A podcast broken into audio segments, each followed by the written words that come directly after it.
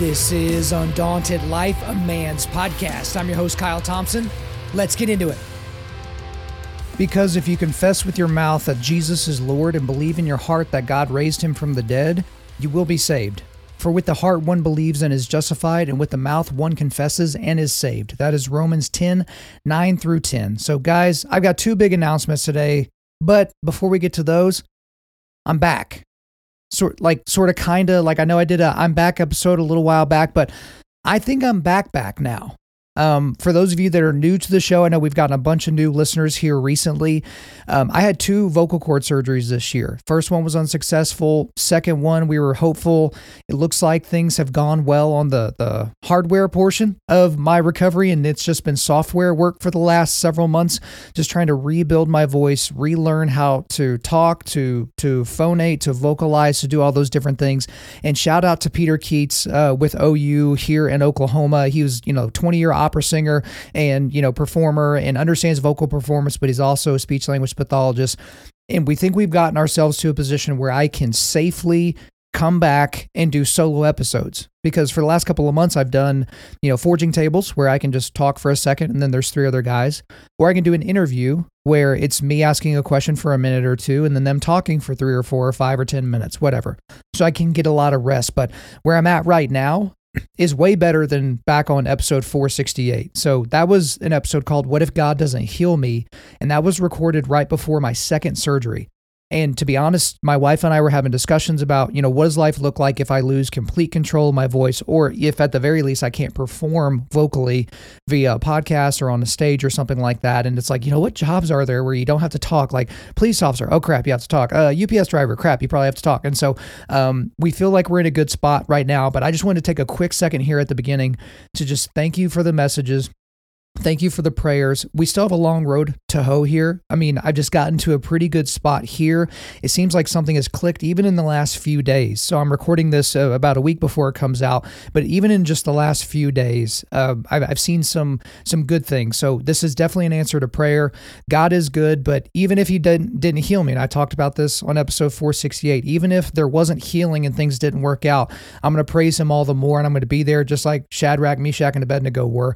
And I also wanted to take a quick second to thank the donors because, again, I, I, explained this on that episode and I'll explain it again here.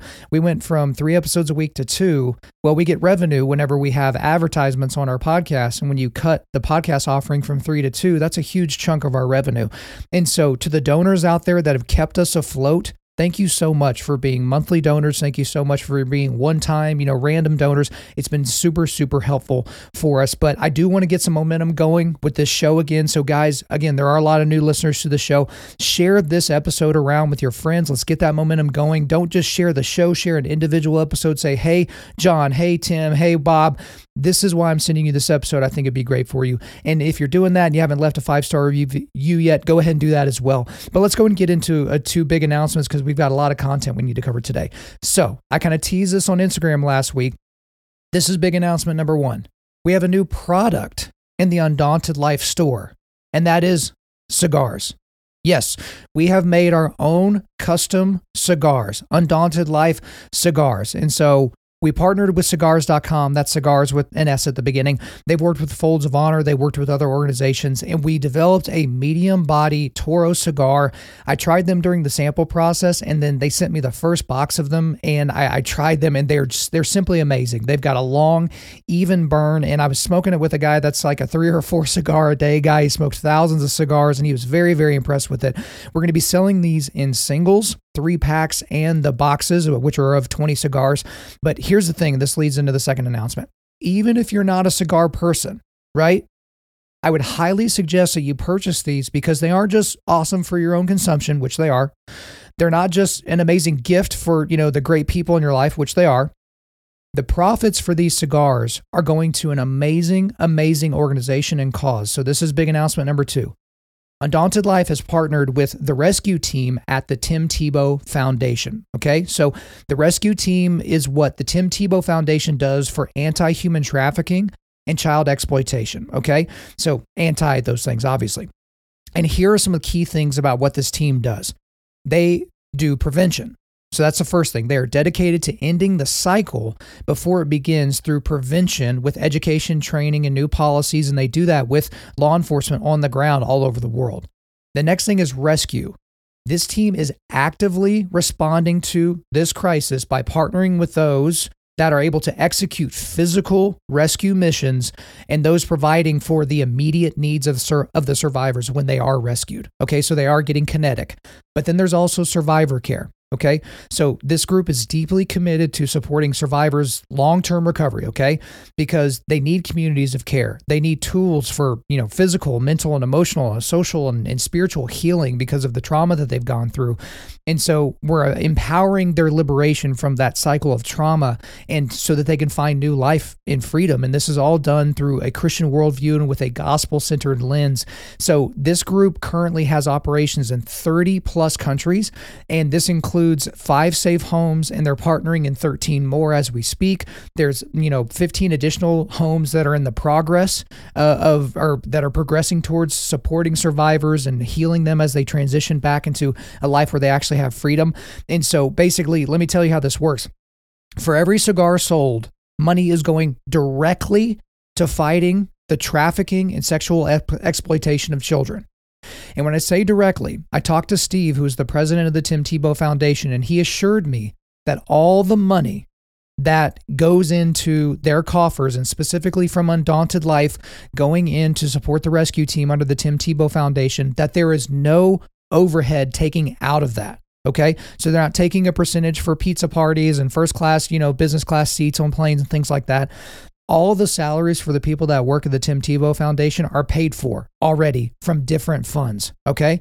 So these are paid for by private donors and Tim Tebow himself. And so when you buy a cigar, when you buy a box of cigars, when you gift them to somebody, that money is going directly to this team that is preventing and rescuing and caring for those that are being trafficked. Okay. And so eh, at a later date, I'll be able to tell you the exact numbers of how that all breaks down. So be on the lookout for that. But the link will be in the bio to this episode. And so it'll be a link on my website, which will direct you to the cigars website, or you can go to sigars.com on your own. Again, that's S I G A R s.com so cigars with an s at the beginning or you can go through the undaunted life shop that will be in the show notes so I've not been able to do quick hitters in a while. So I'm very, very excited to do quick hitters. And I just got to tell you, it pained me to no end to not be able to comment on some of the things that we've seen basically since the, the first quarter of this year because I keep a running note on my phone.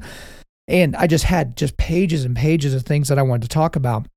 But in order to get momentum moving forward and to not look backward, I did something that literally, again, brought me physical pain. I cleared out my quick hitters note on my phone. I just just deleted all this stuff and I just started fresh from a couple of weeks ago. So on today's episode on the quick hitters, we are going to cover former President Donald Trump being arrested and his mugshot. Also, Dennis Prager's claim that one form of child pornography is morally acceptable. Also, the resurgence of COVID and mask mandates, the recent racially motivated shooting in Jacksonville, Florida, and the passing of Bob Barker. But before we get there, if you're anything like me, you don't like paying for stuff that you think you're capable of doing yourself. So a lot of people end up doing that with their IT at their businesses. And the problem is that if you're not an expert at it, which I'm obviously not, you can leave yourself open to attack. So I literally just heard as today, as of the recording of this episode, a story about a company that DIY'd their servers and data security and they got hacked. Okay. So they had all of their important files stolen and they ended up having to pay the hackers $15,000 in ransom money to get their files back. I mean, 15 grand just to be able to run their business. Okay. Now, I don't want this to happen to the business owners that are in my audience. And that's why I want to introduce you to my friends at LMS Tech. So, LMS Tech is an IT security company that can help your business and all kinds of businesses like yours with IT headaches. So, this can be network install, configuration, security, and monitoring. It can be server setup and maintenance cloud data and storage, email management and security, antivirus management. And then there's like industry specific compliance like HIPAA and financial services, insurance, credit cards, all that kind of stuff. And they can even set up custom software implementation like CRM and HR tools. So while you guys focus on making your business successful, let LMS Tech secure IT. So I actually trust LMS Tech with the security for my business here for Undaunted Life. So I think you should give them a shot as well. So to receive your free IT and data security assessment, visit this website, getsecurity.tech. That's getsecurity.tech. Do not risk your data ending up in the wrong hands. Invite the experts in to protect your business. Again, the site is getsecurity.tech. That's getsecurity.tech to get your free assessment, and that will be in the show notes as well. So I want to transition to talking about this uh, subject matter, and I'll just got to be honest with you from the very beginning here. As I pop into Lodgins, you know, gotta gotta make sure we keep everything good to go. As this is my first time back, so if you hear that clinking around on my teeth, I apologize. I will be taking breaks to have water as well. I had this idea kicking around in my head for a long time, even, you know, before my first surgery. And because of the surgery and recovery, I finally had the time to devote to just thinking this through a little bit more. Because you know how it goes. You get this idea, kind of clinks around your head, but there's not a whole lot there. You don't have a lot of time to kind of really think it through. So I've really, really been thinking it through. And part of this, and part of the reason why I've been thinking about this so much, is because country music, in a lot of ways, has dominated the news cycle this summer. Did you guys realize that? Because let's go through some of the reasons why in April and May of this year, or it was April or May, I can't remember which, the biggest act in country music, at least at that moment, at least right now, more on that in a minute, was Morgan Wallen. Okay. So he had just released his new like double album in March called One Thing at a Time. It was a mega hit, chart type, chart topper, the whole nine yards. I personally like Morgan Wallen. I think he, he has a very unique voice. Uh, some of the songs can be a little bit formulaic, but I really, really enjoy them. I, I think he's a very talented guy. But I remember seeing on social media that he had to cancel a show last minute and they were doing it i think at the Ole Miss campus. And you know the crowd's freaking out and here they are. They got all you know liquored up and showed up at this at this concert and then they don't get to have a concert and they're really mad about that. But it was announced shortly thereafter that he had to go on 6 weeks of vocal rest because he had basically done potentially uh, forever damage to his vocal cords, irreparable, uh, you know, pro- problems to his vocal cords. And this was huge news right? Because when you know when a country singer, that's the biggest thing in music at the time, has to basically turn off his voice just to see if it'll turn back on. Like that's that's a pretty big fear uh altogether. And you know obviously i can relate to that from the stuff i talked about from the very jump. So that was a big big story and luckily for him, you know, he's working with these great people at uh, a university in Nashville. I think it was Vanderbilt uh, in Nashville, and that's one of the best, you know, throat and speech and singing clinics in the world. And so it looks like he's going to be able to continue his career. So that was big news. Then was the, there was all this kerfuffle with you know Jason Aldean releasing the song called "Try That in a Small Town," right? And the thing is, is if you're a normal person with a functioning brain, you should listen to that song, especially if you grew up in the country, and be like, yeah, that all makes sense like all this crap that happens in these big cities, you know, throwing bricks through windows and destroying businesses and, you know, fighting the cops and all that. Try that in a small town and it's just not going to work out for you. Now, a bunch of people reacted to the song and the video, and they, you know, there was wailing and gnashing of teeth, and oh, this is a racist anthem, and this is Christian nationalism, and this is whatever. And, oh, isn't that the the place where a lynching happened in that one clip in that video? It was basically a bunch of nonsense, but that did dominate the news cycle for a couple of weeks. But then, probably I don't think I'm being hyperbolic saying this, probably the overall most viral thing to happen in 2023 so far, other than Trump's mugshot, which we'll talk about later, is Oliver Anthony exploding to prominence. So at this point, I feel like his story has been done. If I say Oliver Anthony and you don't know who I'm talking about, you literally have been living under a rock. So I don't really feel like I need to explain to you who he is at this point, but I do want to go through the timeline here. So when the sun came up on Tuesday, August the 8th of this year, a couple days after my birthday, no one on the planet had heard of Oliver Anthony unless they were related to him or, you know, worked with him or something like that. No one knew this guy existed. But also on Tuesday, August the 8th, Oliver Anthony, whose real name is Christopher Anthony Lunsford, he uploaded a song to the Radio WV YouTube channel, and the song was called Rich Men North of Richmond. Okay.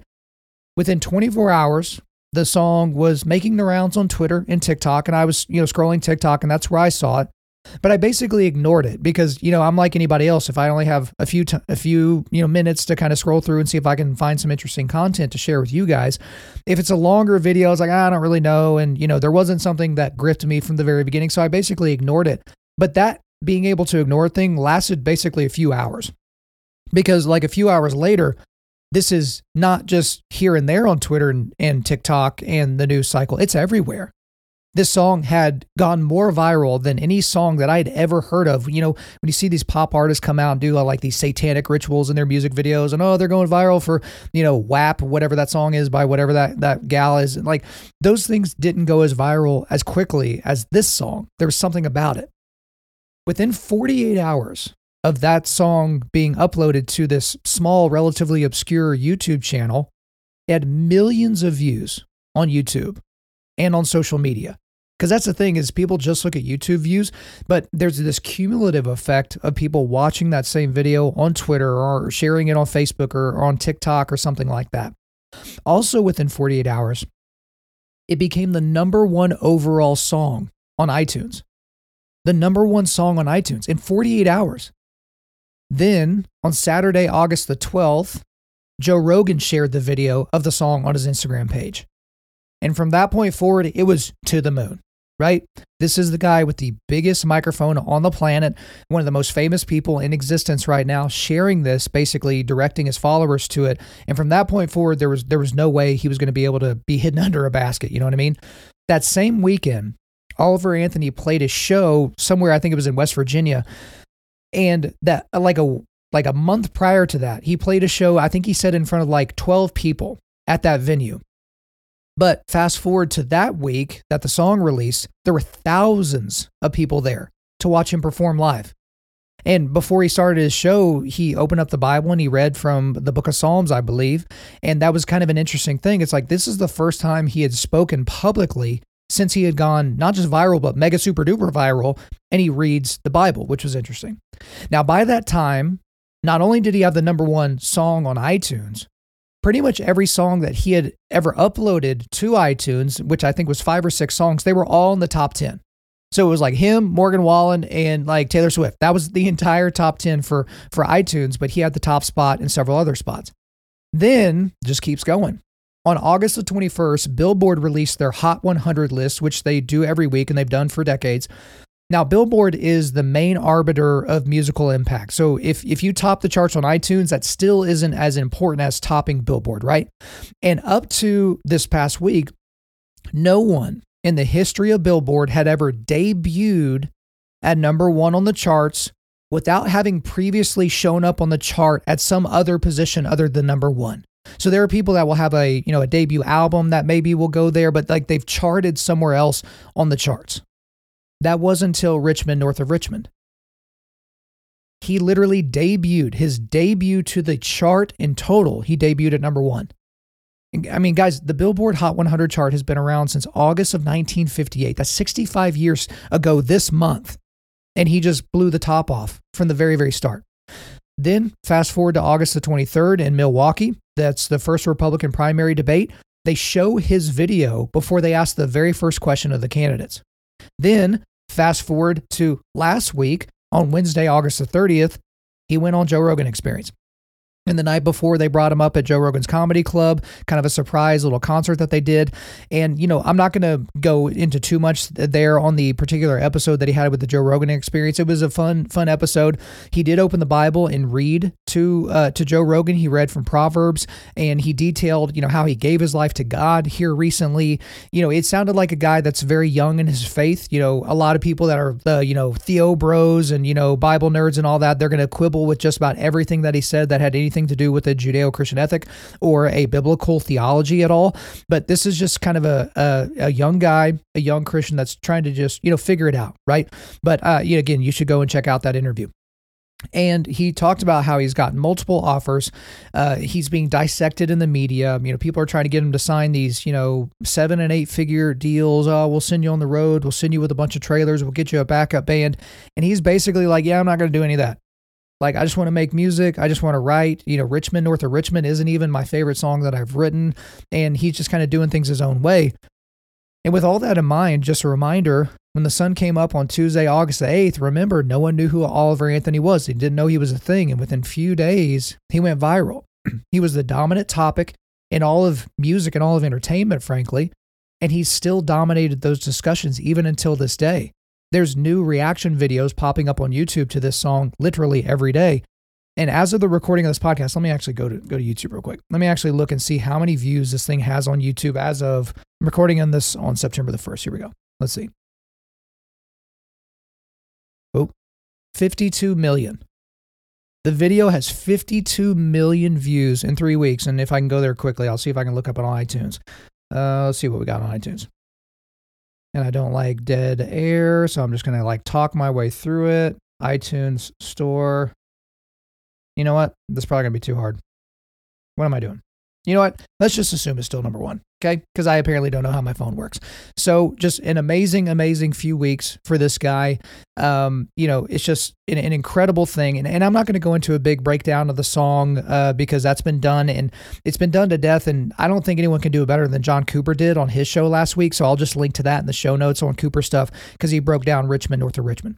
So to get back to my point for what we're talking about today, between Morgan Wallen, Jason Aldean, and Oliver Anthony, outside of like direct political stories or the war in Ukraine or any of this type of stuff, that I think that it's reasonable to say that country music has dominated the news cycle for the summer of 2023. Now, let's talk a little bit more about country music. So, I grew up in southwest Oklahoma, but I grew up in a very interesting town, Lawton, Oklahoma, where it was kind of equal parts, you know, country and redneck and kind of like gangster. Like, you know, we, we had we had a gang problem, but then you know, you might have a cow that would run down the street like in the middle of the day. Like it was just kind of an interesting, you know, city to be in. And I grew up just absolutely hating country music. Hating country music. Because my parents played it a little bit and you know, so I would listen to some stuff here or there, but I didn't really enjoy it because I, you know, developed a a kind of a liking and an attraction to heavy music basically from a very, very young age. I think I was 13 when I was introduced to Living Sacrifice and Society's Finest and Zao. And so I always kind of gravitated towards that. And I just kind of made it part of my personality. Like, oh, I'm going to hate country music. Country music's stupid. I don't care about your tractor and your beer cans and blah, blah. And that's kind of how it's gone. But for me now, you know, I just turned 37. My appetite for country music has grown considerably over the last five, six years or so. Um, a lot of it has to do because like I've never liked radio country and I still don't like Florida Georgia Line, Luke Bryan, like uh, Keith Urban. I I just can't. I don't understand. I don't get it. I was like, I don't know how people can listen to this and be entertained. It just doesn't make any sense to me. So I'm more into kind of like the outlaw country type thing or stuff that's got a, a little bit of a folk or bluegrass bent to it. I actually have. I'm just going to do stuff live on the show. I have an iTunes um, playlist that I just named Outlaw. Not everything on it is Outlaw. So on that playlist, I've got some Chris Stapleton. I've got some Civil Wars. Uh, let's see what else. Turnpike Troubadours. Uh, trying to give a, a, lot of bands shout outs here. So let's kind of see. Um, Shane Smith and the Saints, uh, Flatland Cavalry, the Steel Drivers, uh, Ian Munsick, Tyler Childers, uh, Colter Wall, Robert Plant, and Alison Krauss made some pretty great music as well. Um, and, and, there's more on here, but like it's kind of been that style. And then I've got you know some of my more popular things. So I like Morgan Wallen and uh, Lady Antebellum before they turned themselves into Lady A. I would enjoy and things like that. So that's kind of my my history with country music. So if you have g- great country music recommendations that are kind of more in the outlaw, folk, bluegrass side, make sure you send me those recommendations. But also, I grew up in the South, right? So Oklahoma's kind of weird because it's not really considered the South, but it's not really the Southwest and it's not really the Midwest. But if you say we're Southerners or country, like it just kind of makes sense. It fits. But when you grow up in the South, and for those of you that have grown up in the South or in a country setting, you're kind of marinated in Christianese, if you will you know, in at least in this culture of, you know, quote unquote acting right. So there will be like biblical type things that are said and some of the advice that comes from, you know, your granny and your papa, like they you know, it, it kind of fits this Judeo-Christian ethic and it, whether it's, you know, them actually opening up the Bible and showing it to you, but that's basically what being in the South is. And it's like, you know, if you're from the South, and I don't mean this in like a, you know, American Civil War type thing, but if you're from the South, you don't like Northerners and you don't like those Yankees and all those weirdos out in California, like that's not really your thing. And that's just kind of this, you know, pride about being from the South. And, you know, Texas South is like its own thing because people in Texas think it's its own country, which to a degree it kind of is. But country music actually has a very long history of kind of working hand in glove with a lot of Christian esque morality and living and, and biblical themes and language. And so I did a little bit of a dive on country music uh, in and of itself. And the genre has been around for about 100 years because it was in the when the 1920s when that be kind of it kind of became its own genre. And so I, I was kind of looking through lyrics for country music songs from popular country music artists from that time all the way through to today. And I found a lot of biblical material, a lot of kind of Christian esque, Jesus esque, God esque type material. So I want to share some of that with you. So in the 1930s and 1940s, you had people like Gene Autry. So he has a song called Bible on the Table and a Flag Upon the Wall. And I'm going to read some of these lyrics. And I, will try not to sing them, but I'll, I'll just do my best. With the Bible on the table and the flag upon the wall, neighbors, that's the answer to it all. They're the backbone of the nation and will always find salvation with the Bible on the table and the flag on the wall. And then you had Hank Williams Sr., he had a song called uh, The Old Country Church. Here's a lyric from that. How I wish that today all the people would pray, like we prayed in that old country church. If they'd only confess, Jesus surely would bless, as he did in that old country church. And then we move on to another era, kind of the 50s and 60s. So we have a guy like Bill Monroe. So he had a song called Crying Holy Unto the Lord. Here's a lyric Crying holy unto the Lord, crying holy unto the Lord. Oh, if I could if I could, I surely would stand on the rock where Moses stood. Then you have Elvis. So he recorded a lot of kind of gospel type music. He had a song called In the Garden. I come to the garden alone while the dew is still on the roses, and the voice I hear fall on my ear, the Son of God discloses. And then you get to the chorus. And he walks with me, and he talks with me, and he tells me I am his own. And the joy we share as he we tarry there, none other has ever known. And then you've got the GOAT, Johnny Cash. He had a song very early in his career called He Turned Water into Wine. It's very famous at this point that Johnny Cash tried to be a gospel artist at the beginning. And I think it was Sam Phillips at Sun Records was like, nah, man, I don't I don't really believe that you believe this stuff. And then he kind of got into his style. But in uh, He Turned Water into wine, wine, he had this lyric. He turned the water into wine. He turned the water into wine. In the little Cana town, the word went all around that he turned the water into wine. Well, he walked upon the Sea of Galilee. He walked upon the Sea of Galilee, shouted far and wide. He calmed in the raging tide and walked upon the Sea of Galilee. Then we get into the 70s and 80s. And so you have an artist like Dolly Parton. She recorded a, a song early in her career called Coat of Many Colors. As she sewed, she told a story from the Bible she had read about the coat of many colors Joseph wore. And then he said, Perhaps this coat will bring you good luck and happiness. And I just couldn't wait to hear, and Mama blessed it with a kiss. And then you've got Reba McEntire. So she's from Oklahoma. She had a song called You Lift Me Up to Heaven. Because you lift me up, up, up, up to heaven, when you gently lay me down, you lift me up, up, up, up to heaven. Yes, you make my world go round. Now, that's kind of more of like a relationship, you know, love song or whatever, but you still have kind of the imagery of heaven. Then we get into the 1990s and the 2000s. So, this is kind of more the era that I grew up in. So, I at least heard these songs when my parents would play them. So, you had Randy Travis, he had a song called Three Wooden Crosses. There are three wooden crosses on the right side of the highway. Why there's not four of them, heaven only knows. I guess it's not what you take when you leave this world behind you, it's what you leave behind you when you go. Then you had Alabama. They had their mega hit, Angels Among Us, and read a lyric from that. Oh, I believe there are angels among us, sent down to us from somewhere up above. They come to you and me in our darkest hours to show us how to live, to teach us how to give, to guide us with the light of love. Then we have Josh Turner. The cool thing about Josh Turner, I actually played pool against him back in 2012, so that was fun. He had a song called Long Black Train on his first album, so here's a lyric Because there's victory in the Lord, I say, victory in the Lord. Cling to the Father and His holy name, and don't go riding on that long black train. Then we get into the 2010s and 2020s where we are now. So I mentioned Morgan Wally, he Morgan Wallen rather. Uh, he, he's had several songs and he has several things and allusions to Christianity uh, throughout his music. But he had a song called "Don't Think Jesus." So I'll read a lyric from that. If I was him, him talking about God, I'd say, "To hell with you. Ain't no helping you. Find someone else to give heaven to. I'm telling you. I'd shame me. I'd blame me. I'd make me pay for my mistakes. But I don't think Jesus does it that way. Then we've got one of the greatest modern artists, Chris Stapleton. He has a song called Drunkard's Prayer. I'll read from that. I wish that I could go to church, but I'm too ashamed of me. I hate the fact it takes a bottle to get me on my knees. and I hope He'll forgive the things you ain't forgot when I get drunk and talk to God. And then we've got Maddie and Tae. That's kind of like a, a young poppy type country thing. They have a, a very beautiful song called Water in His Wine Glass. I'll read from that. Lord, pour water in his wine glass. Bring the man he used to be back. Because I want to look him in the eyes and he, and see someone I recognize. I'm on my knees, and all I ask is, Lord, pour water in his wine glass.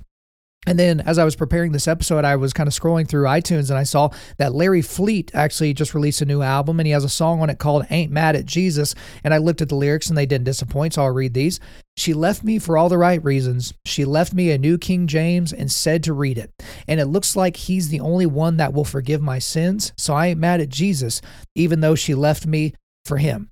And so the thing is, is country music, guys, to, for those of you that didn't grow up in the country or don't listen to country music, country music is kind of a cornerstone of country life.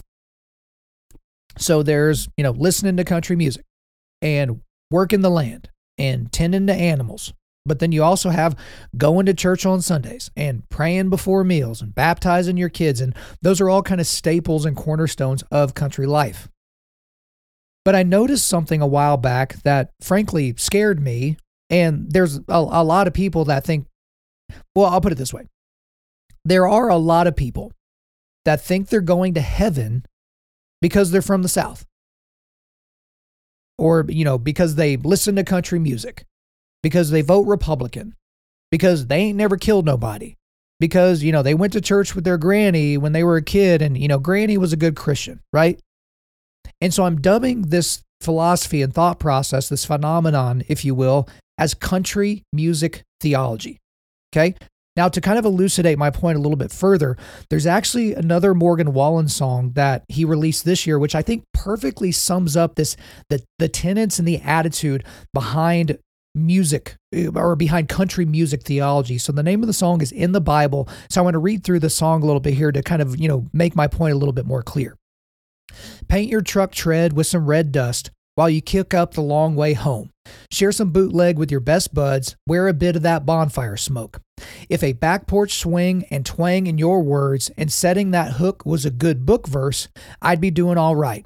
I'd know where I was going when I get to the other side, cuz back roads and cold beer are my down home prayer. Can't get no closer to the man upstairs. The way out there where the river runs, Lord knows I'd be one hell of a disciple. If being country was in the Bible.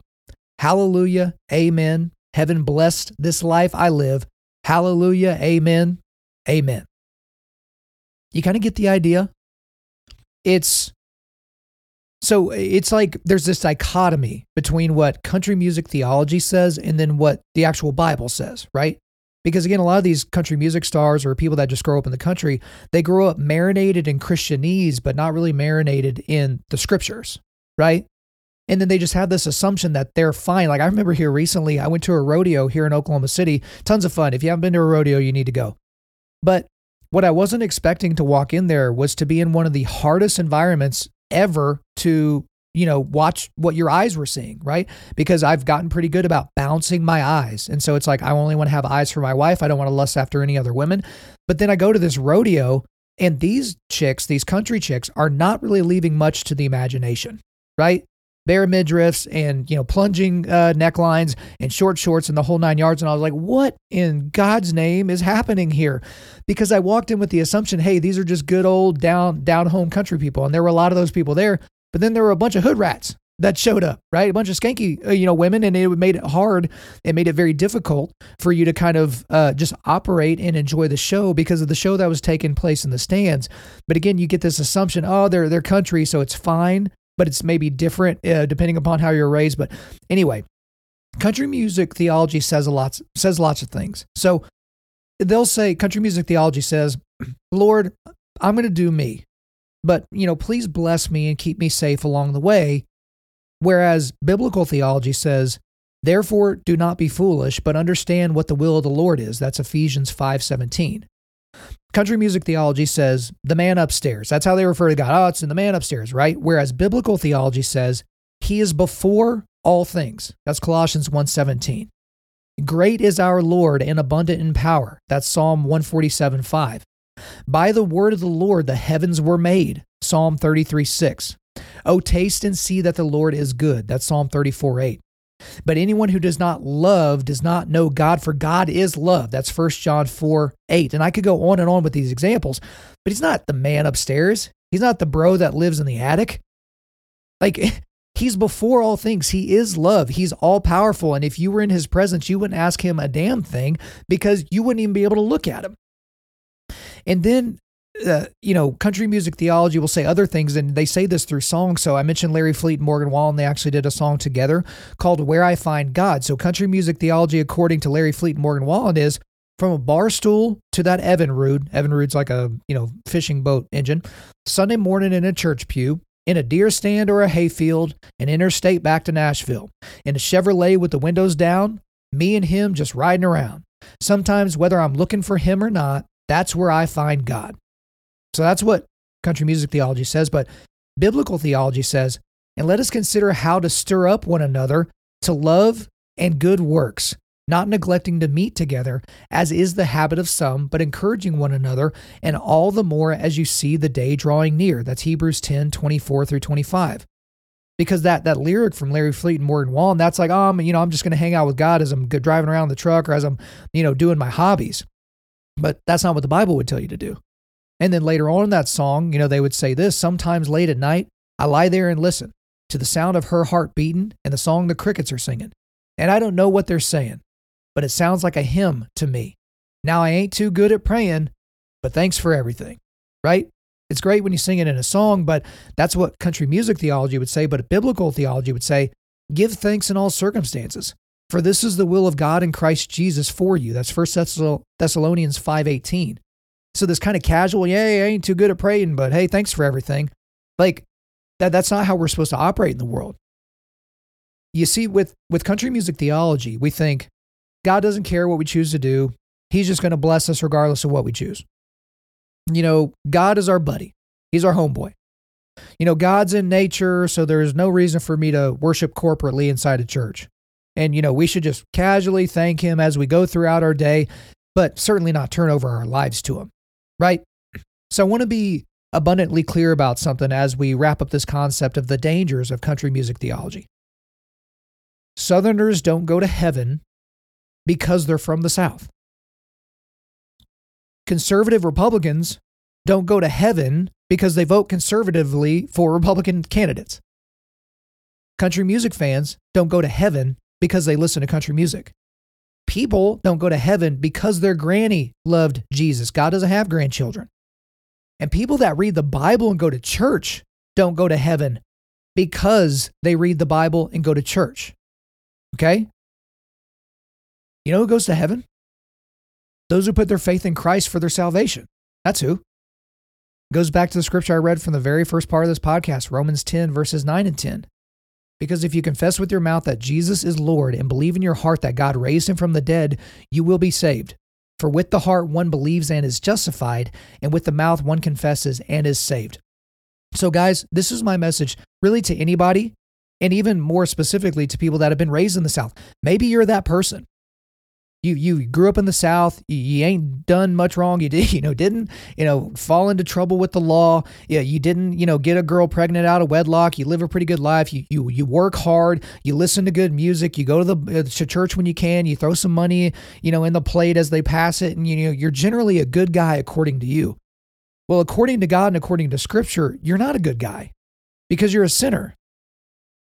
And in order for you to have payment for your sins so that you can spend eternity with a just God who can't have sin in his presence, you have to have that sin paid for. And luckily, God, in his prominence and eminence, he sent his own son to this planet to be that payment.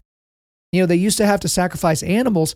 God became that animal through Jesus. He became the Lamb of God that was sacrificed so that if you will just confess that he is Lord and believe in your heart that God raised him from the dead, that you can have salvation. Okay? And so for some of you, it's it's clicking now. Right? Use whatever theological language you want to use, but for some of you it just clicked. That you've been trying to live a good life, you've been trying to, you know, check the I'm a good dude boxes, trying to live a generally moral life, but you didn't have Jesus. And you can have him. So I'm imploring you right now to take that step of faith and make that decision to believe in your heart that that God, when he sent his son down here, that that somehow counted for you. When he was killed on the cross and when he was resurrected the third day, somehow you were in that story as well. The Bible's not about you, but it certainly is for you. And so, for any of you guys, if you are accepting Christ for the first time, there's not any magic that's in some prayer. There's not, you know, this inca- you know incantation that you have to say out loud. There's not these ohms that you have to get, or whatever those things are. You can start living a new life right now. Okay. And if you need help doing that, info at undaunted.life. Hit us up. We'll get you some resources. We'll get you a Bible in your hand. We'll try to help you find a good expository preaching church, you know, some discipleship, those types of things. So if you're making that decision for the first time, please, please, please share that information with us. All right. At long last, let's get into these quick hitters. So, first one here former President Donald Trump's arrest and mugshot. So, this is according to the AP. And this is a really dramatic article by the AP, but I wanted to read it because it was so ridiculous. A camera clicks. In a fraction of a second, the shutter opens and then closes, freezing forever the image in front of it. And when the camera shutter blinked inside of the Atlanta jail on Thursday, this was a couple of weeks ago, it both created and documented a tiny inflection point in American life. Captured for posterity, there was a former president of the United States, for the first time in history, under arrest, captured in the sort of frame more commonly associated with drug dealers or drunken drivers. The trappings of power gone for that split second. Left behind, an enduring image that will appear in history books long after Donald Trump is gone. And I feel like they they really enjoyed every single word of that that they wrote. But this booking in Georgia is currently one of four current criminal indictments against the former president. The other three are in Washington, D.C., Florida, and New York. And each of those precincts are attempting to do trials, you know, before the general election next year. I think one of them starts like the day before Super Tuesday or something like that. So there's certainly a political angle to this because these charges could have been brought and filed and, you know, trials could have occurred, you know, year, you know, a year ago or so, but they're doing it now. It seems pretty intentional. But automatically and immediately, this mugshot became the most famous mugshot in history. So, more than OJ Simpson, more than Michael Jackson, more than Al Capone, more than Pablo Escobar, more than Sinatra, even more than Martin Luther King Jr. Like it, it is the most famous mugshot ever. There's already been millions and millions of dollars made off of t-shirts sold with this. And the thing is, is like they didn't even need to do a mugshot. Like, do you know why they do a mugshot? Because I didn't really know this until all this was going down. They they're doing it because they need to know what you look like in case you try to flee the jurisdiction or flee the, the state or the country or something like that. Donald Trump is probably right now the most recognizable person on planet Earth. It's probably like him, Lionel Messi, and Taylor Swift. I think like those, might be the most famous, uh, recognizable people on the planet. Those people can't go anywhere. They're not going to sneak onto or off of a plane. They're doing this to try to humiliate Trump, which I think he's actually incapable of being humiliated just because of how he's wired. But that's why they're doing this. And the interesting thing about this mugshot is both sides are using the mugshot to their own ends. So people on the left are like, we finally got him. And look at this mugshot. Look how mad he looks. And they're so excited, you know, as they, you know, drink their frothy drinks and their, you know, uh, avocado toast and all that stuff. And then you have people on the right that think this is the greatest thing ever. Like, oh, look how strong he looks. And, you know, he's not going to be denied and we're just going to embrace it. So, you know, take that for what it's worth. But I'm going to get right to my big takeaway here on this story. All this hubbub pretty much ensures that Donald Trump wins the Republican nomination, which also pretty much ensures that Biden or whichever Democrat is actually representing the party by that time wins the White House. Because Trump right now he's lapping the Republican challengers. You know, I'm very disappointed in the uh, DeSantis campaign. Not in DeSantis. DeSantis himself is a tremendous governor, and the job of president is governor of the entire country. That's essentially what you're doing. I think he's the most qualified. I think he has the easiest chance of beating Joe Biden or whoever's representing the Democratic Party at that time. But the the campaign is kind of lagged. I feel like his campaign people are trying to get him to be something that he's not. It's like let him just be, you know, a guy that doesn't have this overwhelming personality. Let him just be a guy that knows knows how to get things done. But Trump is up on him like 35 points in, you know, almost every poll, 35 points or more. It looks like he's going to run away with this thing. There's a lot of time left, but it looks like he's going to run away with it. But I have a couple categories of questions for people that, you know, get mad every time I talk about Trump and they think I hate on him. Because again, guys, I voted for him in 2020.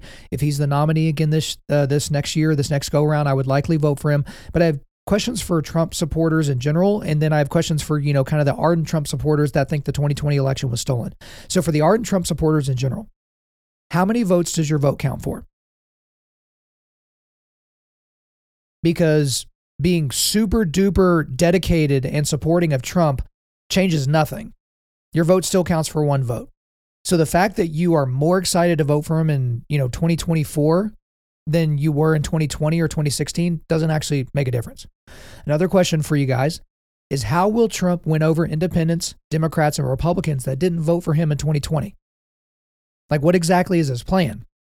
Because I pay attention to the things that Trump says, but when he, you know, puts things out on Truth Social or when he talks in the media, what plan is he laying out for you on how he's going to win over just even just independents and suburban women? Because independents and suburban women broke two to one for Biden this go round, and that cost Trump the election, as far as we know, right? So, what's his plan exactly? Also, don't you think that you should at least give some consideration to the fact that Democrats are desperately trying to make sure that Donald Trump is the Republican nominee for president? You can tell by how much they're elevating Trump and trying to knock out DeSantis, who is really the only contender. You know, Vivek Ramaswamy and you know uh, Nikki Haley and all the, like they're they're not going to overtake Trump. DeSantis is the only one that's even there. They're desperately trying to do that. Now, the media, which are are Democrats, uh, they obviously need Donald Trump as a foil for Joe Biden so that they can you know make money and have ratings, but they also want a candidate that they know is easy for their guy to beat. Which, regardless of what you think or say, Donald Trump is clearly an easy candidate for Joe Biden to beat. He's already done it before. And the last question, just for people that are just ardent Trump supporters, is do you realize that you can believe Trump is being targeted for political reasons and that he's not the best candidate to beat Biden in 2024? Like, when did we lose this ability to hold things in tension, to, to believe two things at the same time? Because I I believe that Donald Trump is being targeted for political reasons. I think it's it's clear as day. Now, his Florida case, you know, he was on tape basically talking about breaking the law. Like that's that's egregious. But I, I can say that most of these things are for political reasons. These people are trying to get a political feather in their hat and become historical. But at the same time, I don't think he's the best person to be Biden, like at all. Like I think there are several Republican candidates that could beat Biden heads up very easily because Biden now, like he's not going to have to debate Trump right? Because, you know, Trump's an insurrectionist and, you know, Trump didn't even go to his own debates for his own party. So I'm not going to debate him. But if anybody else were the Republican candidate, Trump or Biden would have to debate them, right? And can you see Ron DeSantis, like, or Vivek Ramaswamy or Nikki Haley or even Tim Scott against a debate against Joe Biden? It would be a bloodbath. But now I want to shift to questions for the ardent Trump supporters that think the 2020 election was literally stolen. First question How do you know that? How do you know that? Because I want to remind you that Donald Trump and his lawyers did not allege in official court filings anywhere near what they alleged behind a podium at, a news conference. So, you know, you'll watch these documentaries and you'll see the things that are put out on Truth Social, but then when you get to the court filings, it's like, wait a minute, they didn't actually, you know, say the same things. So I don't even think Donald Trump believes what he's been saying, but he's still saying it. Also, how has Donald Trump proven to you that the election won't be stolen from him again in 2024? Like, what exactly has he done to prove to you that the outcome will be different this time? Because Donald Trump already lost to the corpse of Joe Biden once already. We saw that. Joe Biden is still dead, but Trump is still Trump. Now he has the disadvantage of not being the incumbent. Like, what exactly is Donald Trump going to do as a private citizen now to ensure that there's going to be election integrity. Like I remember, you know, someone sent me a message. They're like, "Yeah, well, Donald Trump and Vivek Ramaswamy are the only two that really care about election integrity." That's not true at all. I think every Republican candidate that's running cares about election integrity. But like, what can they do to affect it is the real question. What can they do to ensure that it is safe and that it is secure? And the last question I have, and we'll wrap up this point with this is isn't getting Joe Biden out of the White House more important than Donald Trump's personal ego and getting some sort of vindication? Because, you know, if you really, really love Trump, he should set up a de- defense fund and you should fund that. But when you give money to Donald Trump right now, you are funding his legal battles. You're not funding his ability to create, you know, legislation if he gets into office. You're literally paying for a billionaire's bills that are going to be coming from his own hand selected legal team. I don't quite understand that. And so There's so much more to be done here. Obviously, there's a lot of time left here, but you know, it's going to be a circus the whole way. So buckle up. All right, next one here. Dennis Prager's claim that one form of child pornography is morally acceptable. So I want to play this clip from Dennis Prager's interview when he was on Pints with Aquinas with Matt. I think it's Fradd is how you say his last name. F R A D D. So let me play this uh, two minute clip for you here. Suppose a man says, I view animated child porn. So there's no real victim in that sense Right. of child pornography, which we both agree is horrendous. And by viewing animated child porn, it prevents me from acting out sexually on a child. Now, I, I deny that. I think that pornography inflames us to then want to act those fantasies out. And I think there's good studies that back that up. But surely you wouldn't say to the man who views animated child pornography, that's not bad so long as you don't act it out. Wouldn't you want to help this poor sick dude? Yes, I would, but I'm thrilled that he's not acting it out. I mean, Agreed. Okay, Of course. Well, that's big. Yeah. we're both thrilled that he might have a poor substitute, but it is a substitute. If that were the case, no child is being used; it's all animated, Yeah. A- and uh, and he. Would you would you use the word evil of animated child pornography? Because No, I I certainly I, I would. can't- no, I would use evil only with behavior. That's where we might differ, f- Yeah. forgetting the sex issue. You can't be evil. You didn't do evil if you thought evil. You I- did if evil I'm if masturbating to animated pictures of pornography, I'm not doing something evil. That's correct. yeah, I think that's I think that's despicable. Yeah. Really? Yes, of course. Who is being hurt? You have to have a oh, victim. Oh, I'll tell you, there's at least two people being hurt. There's the person who's poisoning himself by Yes, encouraging yes, him to right. think I acting out want- on okay. children, and there's also wait. the animator. Okay, wait a minute. We both we both are aching for him not to have those fantasies. I agree with you, but I. But you won't call it I- evil. I won't call a fantasy evil. So there's a lot there, and just full disclosure, I'm a huge fan of Dennis Prager and PragerU and the stuff that they've done. But this is this is terrible. The, the stuff that that he said here. So let's go through a few of the quotes that Dennis Prager had. One quote: "I would use evil only with behavior." So he would only describe things as evil if they are behavior. So Dennis Prager doesn't think that masturbating while watching images of children being forcibly penetrated by adults is evil.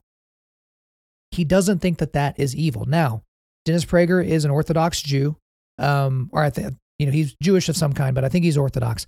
But this is a guy that takes his uh, he takes Judaism Judaism seriously. But then we could even see in this interaction the differences that we find when you look at a you know ethic that comes from Judaism only versus an ethic that has more of a Judeo-Christian type of a worldview and tinge to it.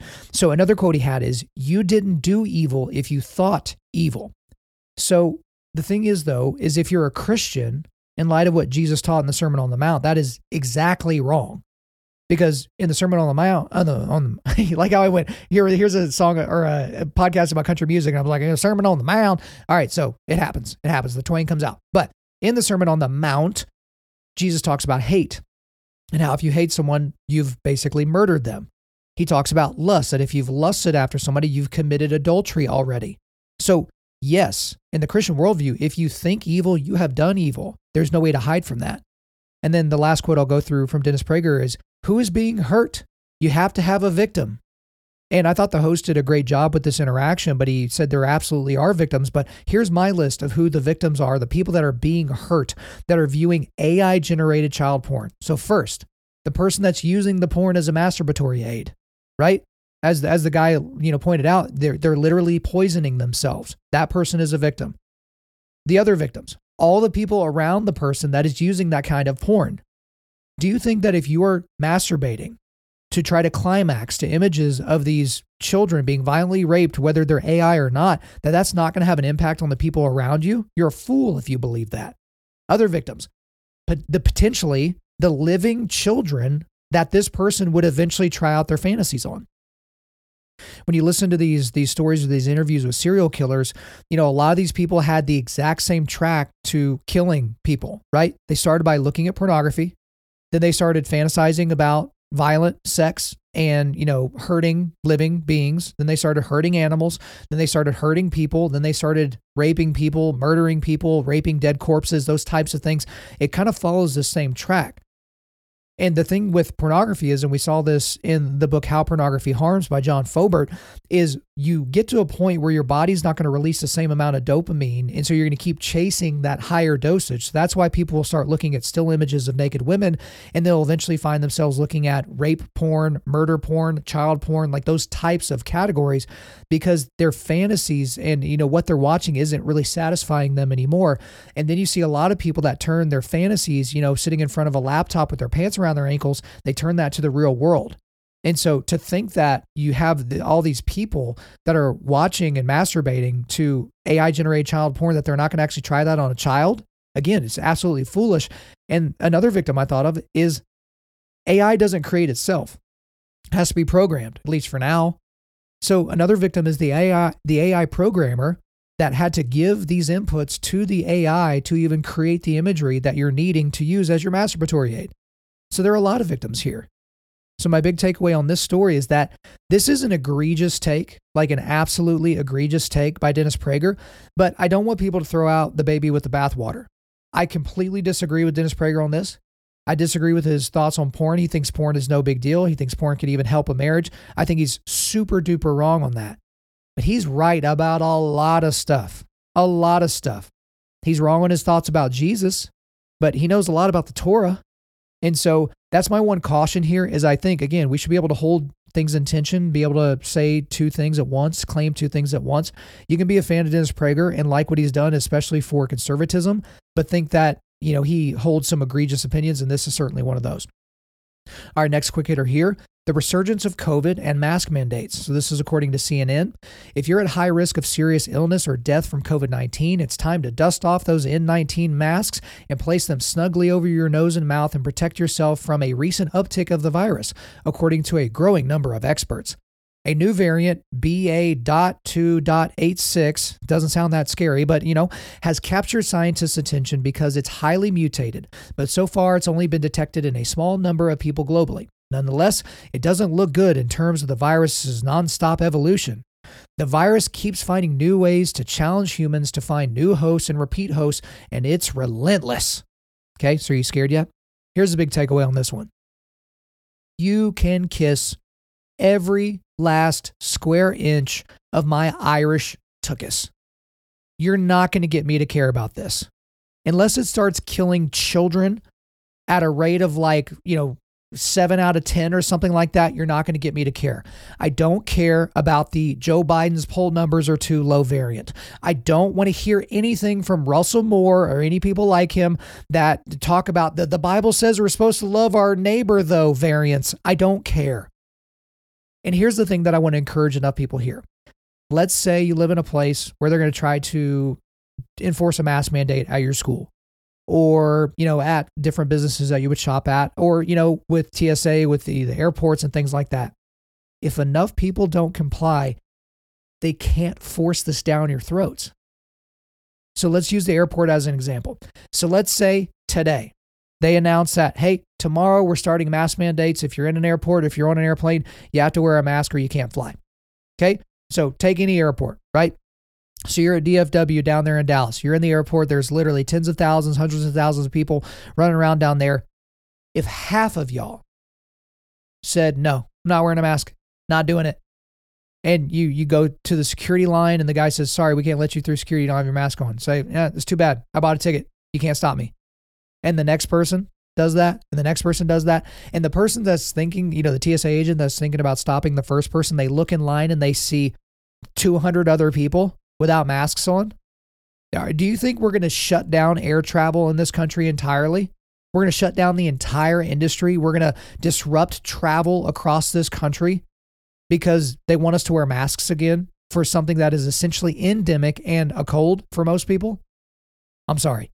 That is my encouragement to you. We haven't gotten there yet. We'll see how things go. They're going to try something like this again. You have to not comply because the more you comply, the more you just go along to get along, the worse it's going to be for everybody in the long run. I think we saw that in 2020 and the subsequent years for sure. All right, next quick hitter here. The recent racially motivated shooting in Jacksonville, Florida. So, this is according to the Washington Examiner.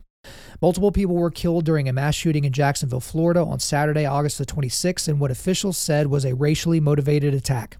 Shooter Ryan Palmeter, 21 years old, opened fire at a Dollar General store on Saturday, killing three black people.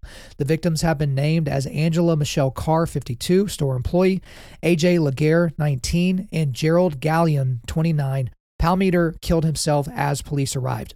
Palmeter used legally purchased weapons, an AR 15 semi automatic rifle with swastika emblems, and a Glock handgun, despite having a past in having a past involuntarily committed for mental health exam in 2017. However, because he was released following the examination, it would not have appeared on background checks according to authorities. The sheriff said Palmeter left behind racist writings in which he expressed white supremacist views and used racial slurs. Waters said that Palmeter hated black people and described his manifesto as a diary of a madman. The Justice Department has opened a federal hate crime investigation into the shooting, Attorney General Merrick Garland said. Governor Ron DeSantis of Florida has condemned the actions of Palmeter, calling him a major league scumbag. So, my big takeaway on this one I don't necessarily want to talk about this individual story okay? Because he purchases guns legally. So people will talk about the guns here. But again, I've talked about that at nauseum. There's not a law in the books that currently would have stopped that from happening. This wasn't a guy, you know, this is a guy that, you know, fell through the cracks in a lot of different ways, but it wasn't necessarily at the gun store when he went to go pick up his firearm. There's a lot of different things you could talk about here, but I want to take a slightly different angle. Why do we automatically know, without any shadow of a doubt, mind you, what the motivation of this shooter in Jacksonville was? But we still, to this day, do not know what motivated the so called trans person that murdered six people, including three nine year olds at Covenant Christian School in Nashville. How do we have no motivation there? You know, that, that piece of human debris had a manifesto. Why haven't we seen it? Because we haven't seen the manifesto of this Jacksonville shooter yet, but we know what's in it because the authorities just straight out told us yeah, it had a bunch of racist writings, a bunch of racial slurs, and the firearm that was used in the attack had swastikas on it. Seems like, you know, it's, it's white supremacy, right? And that, you know, feeds the leftist narrative that white supremacy, is, it, white supremacy is the biggest threat we face when it's not global warming or something like that, climate change. But in this type of aspect, we have six people killed at a Christian school, and it looks like it was out of anti Christian hate, but there was no federal hate crime investigation opened up there are parents from Nashville who are, you know, still mourning the deaths of their children that want the manifesto to be released. And they're just like, you know, because here's the thing. So some people are like, well, you know, I've changed my mind on the manifesto because the manifesto had, you know, the writings that were, you know, uh, basically giving it would give ammunition you know forgive the pun to people that would want to do things like this in the in the future and so we don't want to give people that ammunition we want to try to protect future kids you can release a redacted version where it doesn't give, like, hey, here's exactly how I planned out my attack, but you can still get the motivation. And so, that again, there's favoritism in law enforcement and in the media industrial complex, if you will, to make sure that they elevate, they elevate stories that are useful to them. So a white guy that's a white supremacist killing black people that's that's about as useful a story as the the mainstream media can have because it fits all their narratives and checks all their boxes. But when a white person that thinks that they're trans, which you know fits the leftist narrative, that you know that transing is even a thing, being trans is a thing.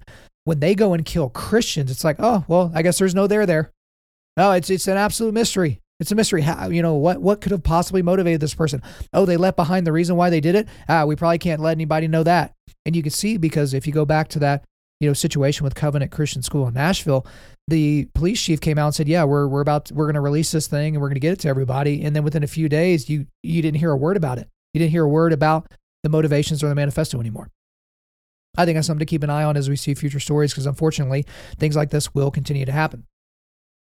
All right, last quick hitter of the day the passing of the great Bob Barker. So, this is according to ABC News.